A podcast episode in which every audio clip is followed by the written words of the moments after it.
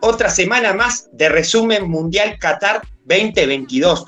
Y escuchando esa cortina de fondo, le agradecemos a la producción, en especial a Tomás Cabral, que me trae mucha, pero mucha nostalgia de varios y varios mundiales. Antes de presentar al equipo, eh, bueno, voy a hablar unos, unos minutitos el equipo que tenemos acá, la mesa espectacular que tenemos, que vamos a estar hablando un poco de, lo, de todo lo que está pasando, esta todo lo que pasó esta segunda semana y de lo que está pasando, porque ya tenemos los primeros clasificados en el grupo A. Pero tengo que hablar de algo que está pasando, que lo decía en unas historias de Instagram, y mucha gente me comentaba, y también algunos, algunos colegas de Perú también que le llamaba la atención, ¿qué está pasando con Uruguay?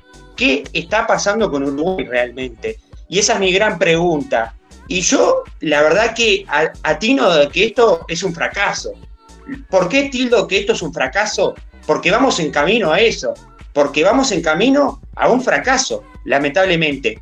Y la verdad que no, no puedo creer que Qatar hizo un gol, que Arabia Saudita ganó un partido y Uruguay no ganó, no hizo goles. Entonces, por eso digo que vamos a un fracaso, la verdad, porque no puedo creer que Uruguay salga defensivamente y no atacar. Lamentable, lamentable lo que estamos viendo. Y después, algo que no veíamos hace tiempo y que acá, a ver, eh, en caliente, yo entiendo que están en caliente los jugadores y todo, pero las declaraciones de Cavani dieron a entender cosas que no pasaban antes en la selección. ¿Qué está pasando realmente? Y después un, equipo que la verdad faltó, faltó todo. Contra Portugal faltó todo, porque no solo faltó jugar, que es lo, más, lo importante, jugar colectivamente, que no se logró, y faltó, faltó un poco de, garra por momentos, porque por momentos parecía que Portugal nos dominaba, el primer gol, que no fue gol de Ronaldo, que Ronaldo hizo toda la mímica, toda la, lógica, pero no la llegó a tocar. Y después, eh, después de ese gol, Uruguay como reaccionó un poco, pero individualidades y muy aisladas. La verdad que eh, por eso digo, vamos a un fracaso, porque no puede ser que dos de las selecciones consideradas más débiles de este mundial hicieron lo que Uruguay no hizo hasta ahora. Y lo peor, y lo peor de todo, que es insólito, es que todavía faltando un partido tenemos chances de clasificar y obviamente que de clasificar segundo y encontrarse con un poderoso Brasil. El tiempo traicionero, quería decir estas palabras, creo que estamos yendo un fracaso en, estos últimos tiempos, no hemos visto un Uruguay tan malo en un mundial como en este. Mirá que en, Brasil la pasamos feo, pero acá la estamos pasando muy, pero muy feo. Espero cambio de actitud de todo tipo y espero que esto siga y que no sea un paseo para algunos jugadores como Ronald Araujo, lamentablemente, que no sabemos si va a llegar o no. Ahora sí, los voy a presentar a ellos. Primero voy a presentar a la gente de controles que me gusta que hable y que tiene, creo que la nota que dio el partido, que fue lo más interesante para todo el mundo, pero lo voy a presentar a él, el distripador de consolas, el tirapoderes, que está en este eh, resumen mundial. Muy buenas, Tomás, ¿cómo estás? Muy buenas, Cinti, ¿cómo estás? Eh, hoy yo, yo no hablo porque no, no, sé de fútbol, pero vi el partido. Y los que vimos el partido, eh, sabemos lo que pasó que vengo a, contar esta noticia, que entró un aficionado al, al campo de juego, eh, que en realidad los que vimos las cámaras yo creo que no se vio nada, se vio muy poco, se vio solo al árbitro levantando no la bandera. Porque no, se permitía, no, La, televisión no dejaba. No dejaban pasarlo y no, no, se vio casi nada. Se vio solo el árbitro levantando la bandera. Se sabía que era una bandera LGBT, claramente. Eh, igual, eh, la persona que entró al, campo estaba en todas las luchas posibles, porque tenía una, remera que adelante decía salven Ucrania y atrás decía eh, derechos humanos para las mujeres iraníes. Así que se subió a todas las luchas posibles, la verdad lo aplaudo, pero un poco se metió en una muy pesada, porque las leyes de Qatar son fuertes. Eh, hay latigazos de, como penas o incluso pena de muerte. Así que eh, no sabemos bien todavía qué va a pasar porque la FIFA no declaró nada eh, y el gobierno de Qatar tampoco. no, no supongo que le vaya a ir bien, pero bueno, veremos en un futuro a ver cuál es la pena que le da el gobierno qatarí. Sí, antes de, antes de dejarte, Tomás, eh, algo que ha sido muy polémico este mundial, porque incluso hubo presiones hasta incluso el propio Maluma, que se retiró de una nota, que estaba en Qatar, que se bajó, y mucha gente. Pero te quería pedir una opinión porque se, te quería pedir una opinión porque se armó una polémica en la presentación con el actor este Morgan Freeman, que es un actor que ha luchado mucho por los derechos. ¿Cómo viste la participación cuando muchos famosos eh, artistas como Dua Lipa, como Shakira, el propio Maluma por presión y otros artistas se han bajado por todo esto que, estamos contando de la represión que hay en esa sociedad. Y yo creo que el gobierno catarí tenía un presupuesto, salió a buscar gente famosa y se ve que Morgan Freeman estaba disponible y ta, aceptó. También Morgan Freeman ya es un nombre grande, ya no, no creo, ya no, no, no tiene muy en cuenta qué está pasando eh, eh, en en cuestiones de derechos en Qatar. Aunque bueno, todo el mundo lo sabe, pero. Pero sí fue raro igual. Eh, fue, raro la presentación de Morgan Freeman en, el Mundial. Nadie, sabe por qué estaba ahí, pero. Pero bueno, no, no, no es tan importante tampoco. Eh, yo creo que es más importante que Dualipa haya dicho que no, eh, por el hecho de ella ser bisexual y obviamente por sus propios principios. Y bueno, lo de Maluma también fue raro. Eso fue una entrevista que le preguntaron lo de los derechos. Ahí eh, estoy en contra de Maluma. Pero bueno, eh, en la vida estoy en contra de Maluma también. Así que podemos. pero, pero sintió la presión y se bajó, porque se bajó último momento, ¿no? Sí, sí, pero la canción la hizo. Aunque igual eh, la, canción esa del Tucutá, el, es una mierda, pero es pegadiza, la verdad, no sé por qué es tan pegadiza. Eh, Hablando de eso, para cerrar, ¿con cuál canción te quedas? Con la del. El hoy, hoy, hoy, hoy, la, más famosa del mundial, la del Jaya, Jaya, Jaya. Esa. Ahí va, la Tucutá no te gusta. La del Tucutá es una poronga. Eh, es, malísima. pero, me Pero es, es, es pegadiza, eso sí, eso sí. Es más, hasta Nicki Minaj, que aparece en la canción, tiene un verso que dice, dame la plata y me voy.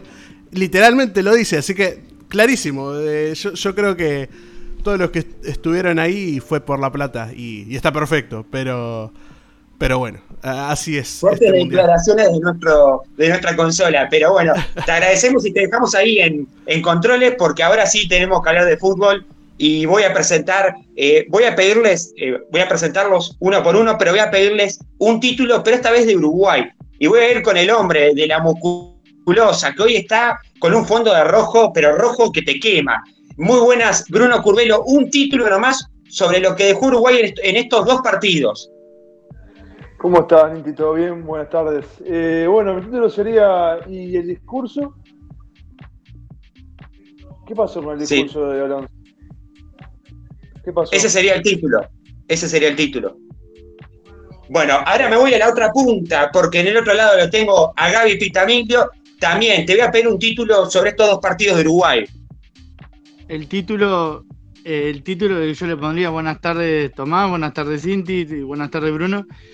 El título que yo le pondría a lo que va de Uruguay en este mundial es nada. Nada, exactamente. Nada. Bueno, y antes de hablar de Uruguay, eh, vamos a, porque ya, eh, ya tenemos un, grupo que terminó y, hoy en la grabación que va a salir ahora dentro de un rato de noche, pero quiero que me hablen un poquito, voy primero con, con Gaby, eh, quiero que me hables un poquito de este grupo A que terminó quedando eliminado Ecuador, el campeón de, de África hizo justicia, tenía que ganar, jugó bien y eliminó Ecuador y clasificó. ¿Cómo viste este grupo A? Bueno, mira, el grupo A Em, eh, voy a decir algo que, fue, voy a decir lo contrario de lo que acabas de decir. El campeón de África no se merecía pasar. Eh, Holanda jugó para quedar afuera y terminó pasando. Terminó pasando Senegal, que no lo mereció. Eh, creo que el que mejor jugó el fútbol en ese grupo fue Ecuador, que siempre fue el que propuso, el que le dejó jugó de igual a Países Bajos, eh, con un, error que tuvo a los dos minutos de haber empatado, Koulibaly lo, supo aprovechar. Con ese error, eh, Senegal pasa. Este, se están pagando muy caro los errores y yo creo que en este grupo Ecuador sinceramente se merecía pasar y hasta como primero se merecía pasar por la forma que tuvo de jugar. y de plantear los partidos, pero eh, sinceramente en Ecuador hay, hay futuro y lo, y lo veo muy bien al futuro de Ecuador. Bruno, Ecuador sorprendió como jugó, pero no le alcanzó. ¿Qué opinás de este Ecuador que fue totalmente diferente al último de la eliminatoria? Porque en el final de la eliminatoria a Ecuador le faltó el gol y le faltó el juego. Y sin embargo, en el Mundial se recompuso y con muchas críticas por momentos porque tenía un jugador que juega en la segunda división del fútbol ecuatoriano que la verdad que sorprendió. No, eh, mira, yo no estoy muy de acuerdo con, con Gaby en eso de que no mereció pasar este Senegal y Países Bajos. Ecuador sí hizo muy buena dos partidos.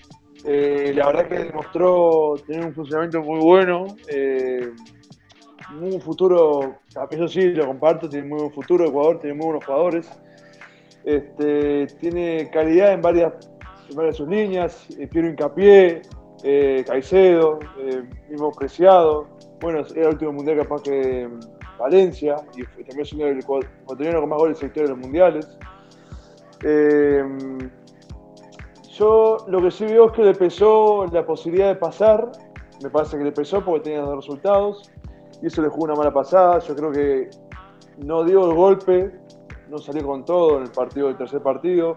Creo que Senegal sí. Senegal, este, ese el partido de hoy mereció ganarlo. Empató por una pelota quieta. Lo mismo que a veces criticamos que Uruguay hace, lo hizo Ecuador hoy, cuando le faltó fútbol. No aparecieron sus figuras hoy. Fue un error el segundo gol de Senegal. Y tal, es un aprendizaje para Ecuador, que yo creo que con esta generación va a seguir clasificando en los mundiales. Entonces, es bueno, no sé si con Alfaro, ¿no? No sé si con Alfaro, porque Alfaro puso en duda su continuidad.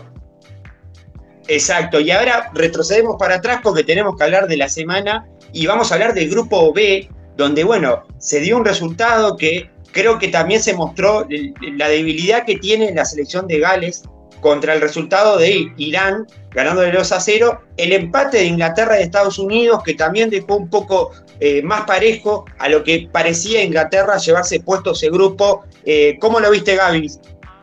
Y mira, eh, Inglaterra, este, yo creo que ahora Inglaterra lo, demostró eh, lo que es en Europa. Este, es una selección fuerte, pero tiene muchas debilidades con un técnico que no propone.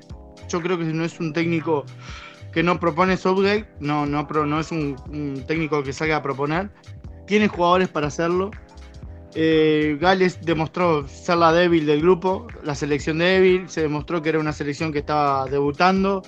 Eh, yo lo tenía como sorpresa a Gales por, la calidad en sí de sus jugadores, ¿no? que la mayoría están jugando en, en Premier. Irán, eh, todos sabemos lo que es Irán, Irán va casi todos los mundiales por Asia, entonces sabíamos lo que podía dar, pero está peleando ahora en este momento para pasar. Y bueno, este, y bueno, Estados Unidos creciendo día a día ¿no? a, nivel, a nivel futbolístico en América. Le falta mucho para crecer a nivel mundial, pero se está eh, posicionando de a poco. Bruno, exactamente. Te hago esta pregunta porque, como decía Gaby, Estados Unidos empieza a crecer, eh, tiene nombres, no está jugando mal, eh, empieza a sorprender y no es el Estados Unidos de antes que capaz que muchos decían, es, eh, esto es fútbol y no soccer. ¿Cómo ves a esta selección de Estados Unidos? No, a mí me gusta mucho, me gusta cómo juega, la dinámica que tienen. Tienen varios jugadores en, equipos importantes, como decía Gaby. Pulisic es una de las figuras, está jugando en el Chelsea. El arquero Turner es, ataja, es suplente de uno de los arqueros de la Premier, pero también es un equipo grande de Inglaterra. Limbo el 5, que ahora no me sale el nombre, juega en Leicester no, Leeds, perdón, el hijo de Wea. Eh, tiene, la verdad que tiene un combinado muy interesante que creo que se va a seguir creciendo. Creo que este mundial, capaz que si llega a pasar, es un gran triunfo para Estados Unidos, porque en realidad era más que nada un aprendizaje, porque el mundial de ellos va a ser el del 2026, que van a ser este, sede. Y ahí capaz que los jugadores van a estar este, con, más, este, con más experiencia y quién te dice que no, no tengo que golpe ganarlo, pero llegar muy lejos y bueno, dar este, la sorpresa, ¿no? Bueno, nos vamos al grupo C, que el grupo C tuvo dos novedades. Primero anotó Robert Lewandowski su primer gol en un mundial y ganó Argentina. ¿Qué me podés decir de esto, Gaby Pitamilio? Y mirá, con respecto al grupo C, es un grupo que está abierto. Eh, creo que todo el mundo, inclusive soy yo uno de los que esperaba la eliminación de Argentina. Eh, igual, no se esperaba mucho de México, sinceramente, eh, con un técnico argentino en el cual no salió a atacar a Argentina, no se animó, no propuso, no jugó, se hundió todo el partido hasta que Messi logró meter ese, ese, ese derechazo contra el palo, dejó sin... Y después el golazo de Enzo Fernández, que bueno, para mí es uno de los mejores goles de este mundial. Y bueno, Polonia, Polonia tiene la gran chance de ser verdugo eh, de Argentina. Porque sacándole un punto o ganándole a Argentina y que Arabia gane a México o que México le gane a Arabia por más de tres goles, dejaría a una Argentina fuera. Este, tiene toda la chance para ser verdugo, pero yo lo dudo muchísimo de un Polonia que, juega poco, eh, produce poco y depende, creo que en su totalidad de, del, volante del, Napoli, que ahora no me sale el nombre, y del, delantero del Barça, de Robert Lewandowski. Bruno, ¿para qué está Argentina? ¿Se recuperó? respira o todavía le queda una vara más porque sabemos que no está clasificado. ¿Cómo ves esta Argentina después de esta victoria 2 a 0 que era necesaria y obligatoria? Y sí, se le un peso de arriba, ¿no? Porque llegaba a empatar o perder. Si perdía, quedaba fuera. Y si empataba, estaba muy, muy, complicado porque ahí sí iba a depender de varios resultados, ¿no? O sea, el resultado de ellos y el resultado de, de México-Arabia Saudita. Eh, yo igual eh, lo veo complicado. Este, Polonia creo que defiende mejor que México. Este, es no, si llegara a pasar, la idea de Argentina es que pasar primero, ¿no? Porque si Argentina llegara a pasar segundo, se va a cruzar con Francia y yo hoy le veo muy pocas posibilidades. Eh, obviamente que tiene su, el mejor jugador del mundo, que es Messi, que lo salvó, lo salvó de una muy fea, porque vos veías las caras de los argentinos y era sufrimiento. Si te pones a fijar las imágenes de Aymar Scaloni llorando casi los goles y una, segunda fecha de mundial, ¿no? Bien, el estrés que tenían. Este, vimos Scaloni no sabía qué estaba pasando, estaba nervioso, estaba tenso. Pero quiero verlo, quiero verlo porque eh, todos pensamos que Argentina va a pasar este, caminando y no se dio así, no se dio eso.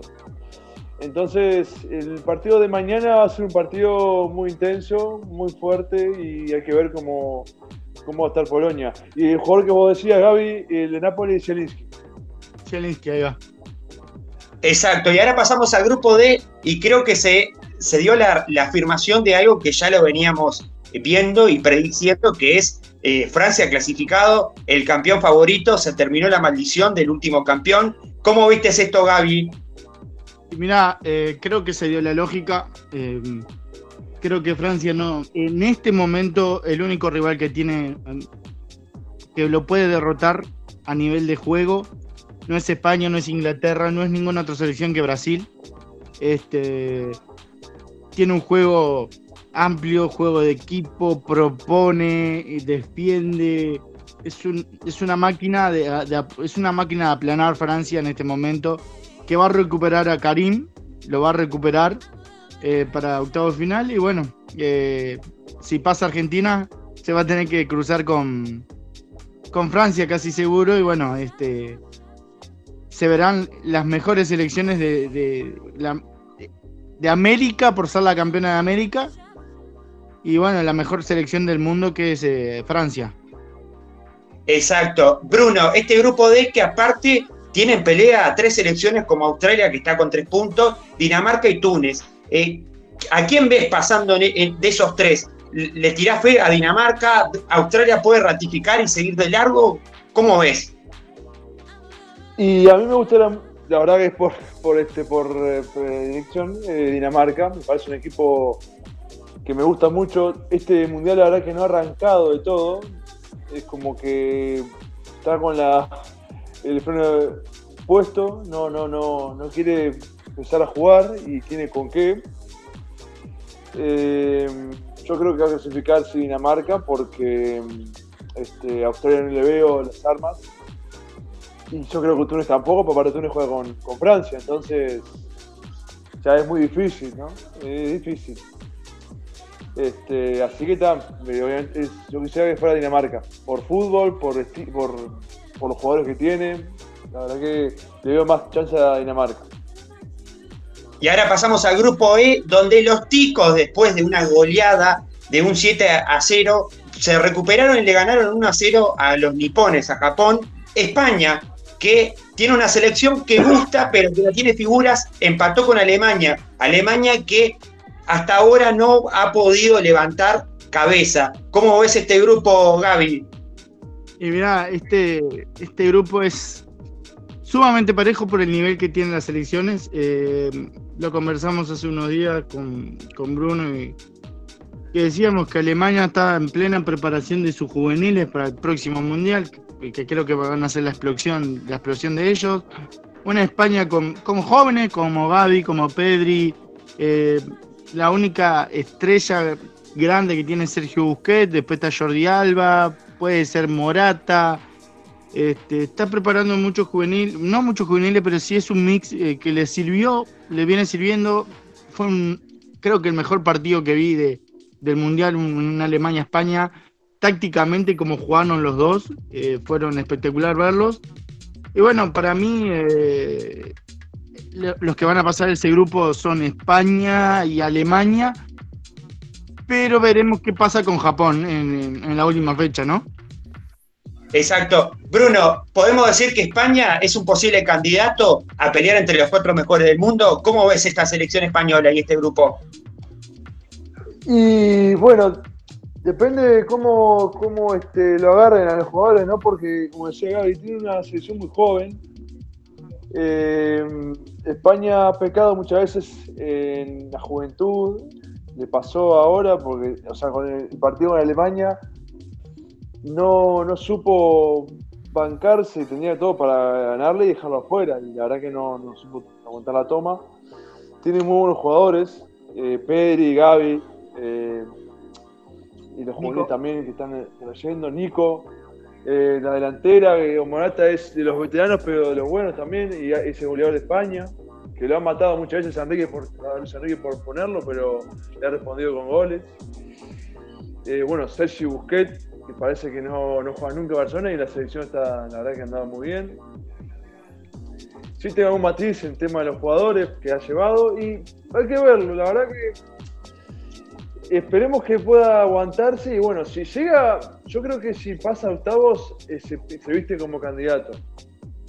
Si pasa a octavos. Donde tuvimos un, la verdad, eh, un grupo que tuvo muy, eh, hubo muchas polémicas por declaraciones de jugadores de Bélgica y aparte por un resultado que creo que nadie lo esperaba, la derrota de Bélgica ante Marruecos y, y creo que la victoria de Croacia que lo vuelve a meter en pelea contra Canadá, que por primera vez convierte un gol y lo hace Davis la figura, el hombre de, del Bayern Múnich. Eh, bueno, Gaby, ¿qué me puedes decir de este grupo?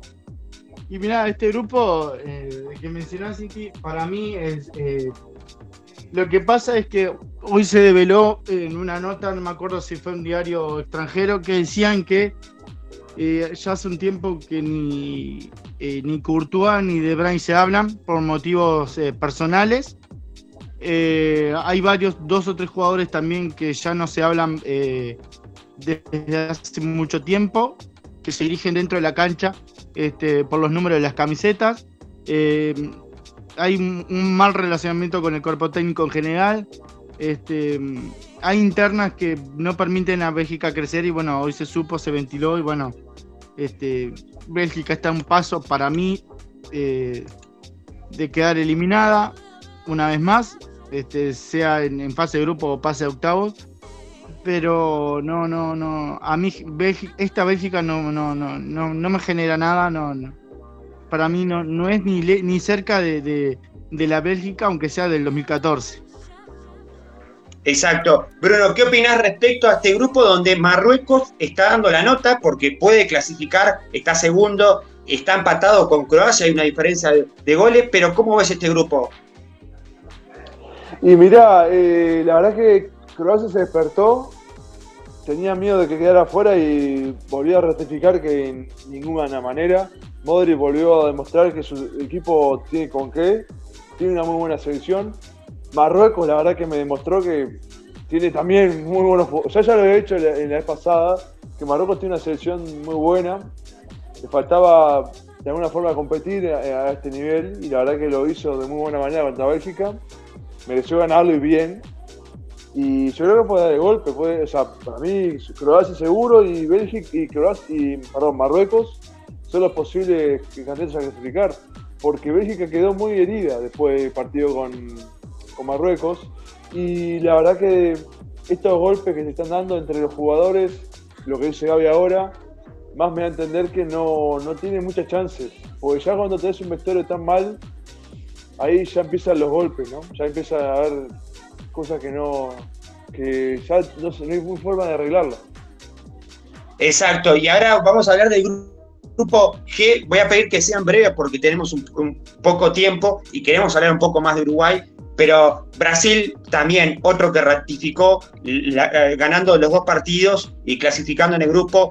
Suiza se mete como segundo. ¿Qué comentarios breves tienen de este grupo? Eh, Gaby, ¿qué me puedes decir de este grupo brevemente? Este grupo, mirá, Brasil candidato a ganar el Mundial. Eh, no, hay otro, no hay otro término. le costó un poquito más por la defensa suiza, pero no, no, no, no, no hay mayores problemas para, para el equipo de Tite. Eh, y bueno, para mí está entre Suiza y Suiza y Serbia los candidatos a acompañarlo a octavos de final. Bruno, ¿qué opinas de este grupo? Brevemente. Brasil media máquina y va a empezar a llegar después de octavos. esperemos que, bueno, con, con algunos, esperemos que no con nosotros. Y Suiza va a ser el segundo. Bueno, y ahora tenemos que pasar al grupo H, donde yo lo decía hoy, selecciones como Qatar y Arabia Saudita consiguieron objetivos que Uruguay no pudo conseguir. Uruguay último, y insólito, pero con chances. Eh, Portugal clasificó, se, metió en las tres selecciones en clasificar en el segundo partido. Eh, Gaby, ¿qué me puede decir de Uruguay? ¿Cómo ves? Eh, ¿Hay chances de clasificar el viernes? ¿Se puede? ¿No? ¿Qué le falta a este equipo? Se jugó los dos partidos defendiendo y con una línea de cinco que creo que pocas veces vi en Uruguay. Bueno, para empezar, si se puede clasificar, vamos a empezar que creo que la pregunta más fácil. ¿Se puede clasificar? ¿Tenemos material? Sí. ¿Lo estamos sabiendo aprovechar? No. ¿Se puede clasificar? Se puede. Eh, Puede capaz que algún error de la defensa de Gana lo sabemos aprovechar. Ojalá. Después, ¿qué está pasando con Uruguay? ¿Qué está pasando? Creo que Uruguay está pasando por la etapa que pasó Argentina unos años. Eh, no está encontrando claridad desde arriba, desde la dirigencia, pasando por el cuerpo técnico y pasando por los jugadores dijimos al principio de, punto y coma antes de arrancar el mundial, no hay que cargar a los jugadores. Y ni siquiera creo que le dieron a entender a los jugadores que están jugando un mundial. No veo a los mismos jugadores que juegan en, en sus clubes los, días de semana eh, jugar un 10% de lo que juegan en sus clubes en la selección no veo enchufados a los jugadores, no los veo concentrados, los veo con algún tipo de problema de concentración. No veo un técnico transmitiendo, no veo a un técnico cumpliendo con lo que dijo antes de arrancar el mundial. Las palabras se las lleva el viento. Dijo que íbamos a ser protagonistas y que íbamos, no íbamos a, participar, que íbamos a pelear. Eh, estamos peleando, sí, pero estamos peleando porque a ver si quedamos tercero o cuarto tenemos más chance de pelear ese puesto que de pelear eh, una clasificación. No veo un Uruguay jugando ordenado, no lo veo eh, sin ideas, sin claridad. No veo dándole. no, no, no, no veo un Uruguay más allá de la fase de grupo, sinceramente, eh, desde mi corazón, lamento decirlo, no veo un Uruguay pasando a octavos de final, porque si la pasamos a octavos de final me la veo y muy fea, porque por más que no juegue Neymar, si es que no llega, eh, hay otros muchachos que no pueden hacer y mucho daño y la podemos pasar muy mal en el octavo. Y para pasarla mal en el octavo, prefiero no pasar. Eh, Bruno, ¿qué me podés decir de Uruguay, de, esta, de, de, este campeonato? Recordemos que en 2010 se metió entre los cuatro mejores, en 2014 quedó eliminado en octavo, en 2018 fue el mejor sudamericano y hoy está último en la fase de grupo y mucha gente cuestiona porque, bueno, se dice, por un lado se dice que no hay garra, que se festejan eh, los cierres, que no se festejan goles. Eh, ¿Cómo ves esta selección? Y después unas declaraciones de Cavani que dejan una evidencia de una, de una calentura y de, bueno, pasándole la pelota al entrenador. ¿Cómo ves esto? Mira, esto me hace acordar a. Me hace un parentesco con Argentina 2018, en el cual teníamos, había ya jugadores que estaban terminando su estadía en la selección y que igual lo llamamos para terminar un, como hacer como un homenaje. Godín me hace acordar a Mascherano, eh, Suárez y Cabaña Higuaín, y después eh, Pelado con Biglia, eh, Mulera con Chiquito Romero, que bueno fue. Este, eh, Alonso parece San Paoli, tomando decisiones que no se entienden. Los jugadores están, la verdad que no, no, no saben qué es lo que están haciendo en la cancha están desmotivados, le veía la cara a Valverde que no sabía que estaba jugando, lo pone a marcar, no se sabe si va a atacar. Eh, mismo la línea de 5. Eh, el, offside se da porque la línea de 5 está muy junta y aparte Valera se duerme. Le pasó lo mismo partido con Corea. Eh, no sabía dónde estaba jugando. Después que hace los cambios, ahí dijimos, oh, por, eso está, por eso no jugaba de recaeta. Y demostró que en 20 minutos pudo hacer más si Uruguay hubiera jugado con estos jugadores, hubiera hecho, hubiera dejado tres goles a Corea. Esto nos hace entender que juegan esto, eh, arranca estos partidos de entrada porque está cuidando a Bodín, si no, no se entiende. Y para cuidar a un jugador, para que juegue, es mejor que no, lo ponga. Si queremos cuidar el bien común del grupo, no es por algo individual. Por eso yo decía que Godín no tenía que estar, porque me la veía venir y lamentablemente está pasando. Godín está jugando y la verdad que el equipo no se libre, no se suelta. Yo espero que el próximo partido juegue con Coates y Josema, sin Godín, que juegue un 4-3-3 como le hemos dicho con Gaby, que pueda jugar Ugarte, que pueda liberar a Valverde y Bentancur, que Bentancur fue para mí el mejor jugador de Uruguay ayer. Demostró una calidad, casi es un golazo. La verdad que estoy preocupado, por eso puse el discurso, porque como decía Gaby, íbamos a pelear supuestamente el Mundial y no estamos haciendo ni una cosa ni la otra. Eh, después que pasemos, y bueno, ahí va a ser tu historia, ¿no? Esperemos que los jugadores se mentalicen y podamos pegar el golpe, que una de, una de un millón pasa. Pero está, si no es abarajar de vuelta. Y aparte escuché por ahí que al parecer este, Alonso va a ver si sigue después. ¿Cómo sabe el Mundial? ¿no? Si pasamos, si no, va a ver si sigue. Entonces quiere decir que, bueno, hay, dudas que no se notaban antes. Y lo de Cavani no me sorprende tampoco. La tema que nunca lo con Tavares, pero no me sorprende. Perfecto. Para cerrar brevemente, porque nos queda poco tiempo, eh, bueno, ¿qué esperan eh, para el próximo partido? Que hay algo que acá, yo lo dije y creo que todos lo, sabemos, hay que ganar. La clave es ganar.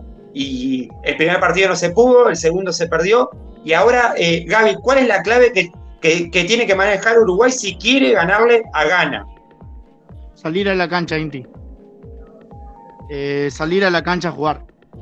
Eh, salir a la cancha a jugar. Yo creo que estamos en un momento de que creo que Uruguay sí, acá en Uruguay, en el complejo celeste, no se dio cuenta que estamos jugando un mundial. Ninguno. hablando desde Roget, pasando por toda la línea de cuatro, salvo Bentancur, eh, se nota totalmente una desconcentración total en todo el plantel. Eh, no, hay, no, hay, no hay una congelación, tampoco vamos a pedir en 10 partidos eh, que estén unidos, porque es un técnico nuevo, pero sí vienen de un proceso largo, se conocen la gran mayoría, ya tendrían que tener una memoria futbolística y me asusta el futuro. ¿Y qué veo para, para el viernes? Nada, no veo nada porque no, no, no sé qué esperar para el viernes, sinceramente. Bruno, para cerrar, ¿qué esperas para el viernes? Y hablando de eso también, eh, ¿qué, ves de Darwin Núñez? Un jugador que eh, rompió el mercado de pases, pero que todavía con Uruguay no ha sorprendido. Mirá, lo que espero es un cambio de actitud total, pero del técnico que ponga el cuadro que tenga que poner, que te haga salir a ganar, porque ya no queda otro, no vas a salir a especular, tenés que ganar sí o sí. Y de Darwin que lo ponga a 9, porque si lo vas a poner a volantear, eh, no sirve. Marcar la banda, no, no, no, no sirve de nada. Eh, ya se espero que con todo lo que está recibiendo, porque encima ha escribido un Twitter diciendo el hijo creer, bueno, Espero que creas vos mismo en decir que vas a cambiar todo, que leas todos los comentarios que están diciendo, que tenés que atacar, que no en ningún cúculo que te tocaron en el grupo, que perfectamente les podías haber ganado a los tres. ahora estoy hablando en pasado ya con ganas, pero le podías ganar tanto a Portugal y a Corea. No era ningún cuco, ninguno te pasó para arriba. Fueron todos por, por toqueteo y, bueno, goles, sobre todo con Portugal. Fueron dos distracciones, un penal que vos decís, loco, había que ganar, se podía ganar este partido, no tenías por qué hacer esto. Ahí te das cuenta que le pesó también, le, pesó a Alonso dirigir el Mundial por Uruguay. Así que bueno, eh, esperanzado sí porque tenemos chance. Espero que salga la rebeldía y que bueno, que se han dicho lo que tengan que decirse ahí en la concentración y que salga el amor propio. Porque también a los ganeses le puede pesar, ojo, porque los ganeses ahora están con la presión de tomar la revancha del 2010. Así que bueno, hay que ver a quién le pesa más, si a nosotros o a ellos. Perfecto. Bueno, cerramos otro espacio más de resumen Qatar 2022, segunda semana acá en punto y coma, y decirle que esperemos la próxima semana reencontrarnos con Uruguay clasificado y con el, productor tirándonos más eh, datos sobre cosas que pasan alrededor. Y bueno, y seguiremos acá con el equipo. Agradecerte primero, Gaby Pitamilio, por estar con nosotros a las órdenes. Y para, tirar, y para tirar un dato en ti, eh, lo que aportó nuestro productor Tomás, el, que entró a la cancha es un ex jugador de fútbol italiano, ya fue liberado por la, policía de Qatar, pero tiene, le retiraron la visa y tiene 48 horas para abandonar el país. Buen, dato, bueno. Parece que está picante la cosa entre eh, controles y, Gaby. Eh, hay problemas, siempre hay cosas internas. El hombre de la musculosa que hoy está con una pared on fire, ¿no? Eh, agradecemos a Bruno Curvelo que hoy no está de musculosa, pero nosotros ya lo tildamos como el hombre de la musculosa. Muchas gracias, Bruno. Ahora soy bueno, también más. Gracias, muy bien, muy bueno. Dios quiera que sí, clasifiquemos. Y bueno, nosotros nos reencontramos la próxima semana cuando hagamos más resumen mundial en punto y coma. Nos vemos.